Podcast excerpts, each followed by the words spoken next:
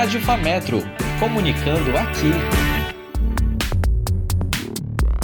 Olá, caro ouvinte fiel. Seja bem-vindo à 18ª edição da Rádio Fametro. Nesta edição, vamos falar sobre mudanças do estilo do trabalho devido à pandemia. Como os professores estão ministrando suas aulas e tendo que se adaptar às novas tecnologias. E ainda o retorno das aulas presenciais. Se liga nesta edição do Boletim de Notícias da Rádio Fametro.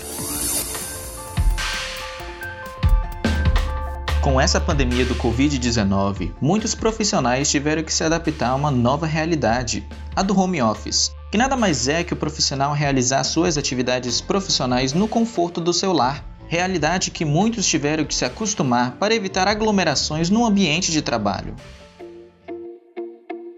Para trabalhar no home office é preciso ter muita disciplina, considerando que para muitos o próprio lar é um local de relaxamento e qualquer coisa se torna uma forma de distração.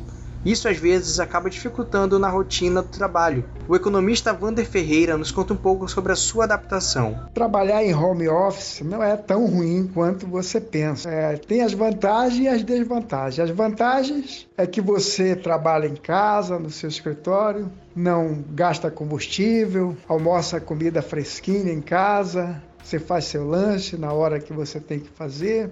E por outro lado, é, não é tão bom porque você não consegue socializar. Mas eu já estou bem adaptado com isso, eu, eu não vejo problema nenhum, estou até gostando e é bom é interessante você trabalhar assim. Só tem um problema: você tem que se adaptar de forma a ser organizado. Você tem que determinar horários para trabalhar. Você não pode ficar atrapalhando o seu trabalho, senão você não produz. Um fator que colaborou bastante foi a internet. Nela temos diversas ferramentas que não eram utilizadas e pouco valorizadas, como os apps de videoconferência que facilitam na comunicação do colaborador e dos funcionários da empresa. Alexandre Góes para a Rádio Fametro.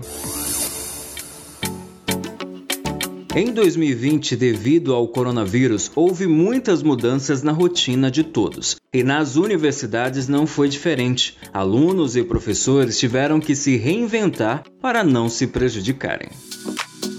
Conversando com o acadêmico Matheus Moraes, perguntamos quais as dificuldades que ele teve nesse período com o ensino remoto e o que foi mais desafiador durante esse momento. É, eu acredito de que o ensino remoto ele é bom por um lado, mas também dificultou bastante por outro, porque não é a mesma coisa do que você estar né, dentro de uma sala de aula, assistindo, acompanhando uma aula ali que está acontecendo naquele momento.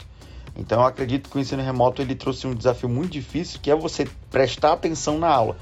Porque dentro de casa acontece de tudo e aí você tem que ter uma atenção no que a professora está passando para você. Então, aqui um dos principais desafios é esse. O professor Wellington Júnior, que é docente e diretor administrativo da Ceunifametro, falou com a equipe da agência Comunica e explicou um pouco sobre o ensino remoto. O ensino remoto é uma modalidade de ensino à distância na qual o aluno participa e interage em tempo real com o seu professor ele surgiu muito depois da pandemia, em que houve a necessidade de um afastamento presencial das atividades. O ensino remoto, a grande diferença em relação ao que se conhece de ensino à distância é que no ensino remoto as aulas acontecem de forma ao viva e o aluno interage com o professor em uma sala virtual. E isso tem ajudado muito para todos aqueles que não podem participar presencialmente das aulas é, tradicionais. Ah, como é bom voltar às aulas e reencontrar os amigos e professores, ainda mais quando estamos em época de pandemia, isolamento social e todos estão aprendendo por ensino remoto. Depois de um ano e meio, os estudantes voltaram à sala de aula e estão compartilhando experiências do novo normal escolar. Pandemia do Covid-19 impactou em várias áreas. A mais afetada foi a educação. O governo do estado do Amazonas, por meio da Secretaria de Estado de Educação e Desporto, SEDUC, em parceria com a Secretaria Municipal de Educação de Manaus, SEMED, criaram o projeto Aula em Casa, que tem como objetivo disponibilizar à comunidade escolar conteúdos pedagógicos por meio da televisão, para que todos os alunos tivessem acesso ao conteúdo escolar.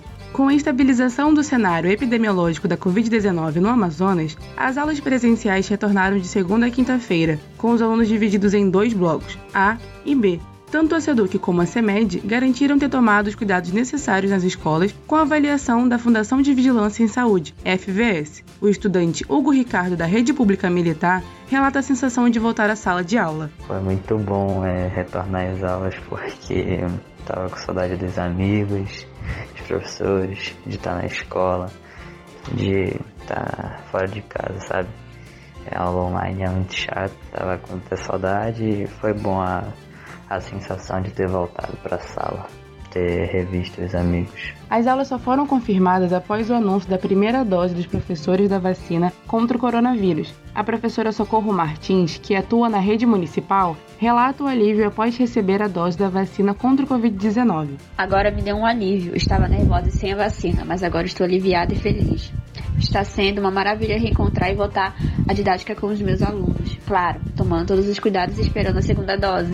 Maria Luísa, para a Rádio Fametro. Dar aulas em ensino remoto não é uma tarefa fácil, e os professores precisam de criatividade para conseguir prender a atenção dos alunos. Um bom exemplo é o projeto de sarau literário, que aconteceu no dia 4 de junho e foi organizado pelos alunos do terceiro período de jornalismo matutino da FAMetro.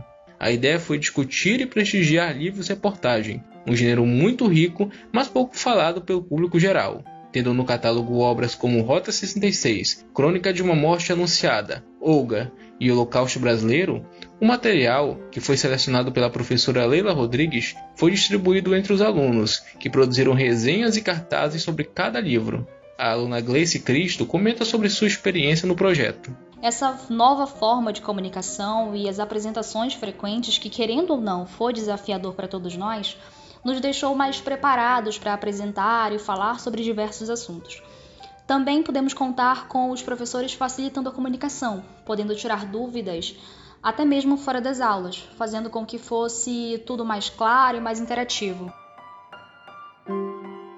E esse foi o nosso último boletim da temporada. Mas não fique triste, daqui uns dias estamos de volta. Enquanto isso, não deixe de nos acompanhar pelas redes sociais, arroba jornalismofametro, e no nosso portal jornalismofametro.com.br. As reportagens foram de Almir Júnior, Maicon Barradas, Luísa Cristina e Vinícius Faria. Roteiro geral, Júlia Maria. Apresentação, Maicon Barradas. E Pedro Almeida. A edição ficou por conta de Alisson Peixoto.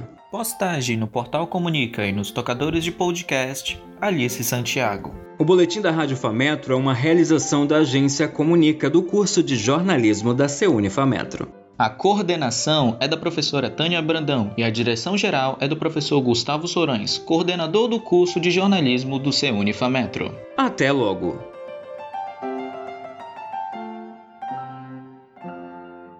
Rádio Fametro, um projeto da agência Comunica.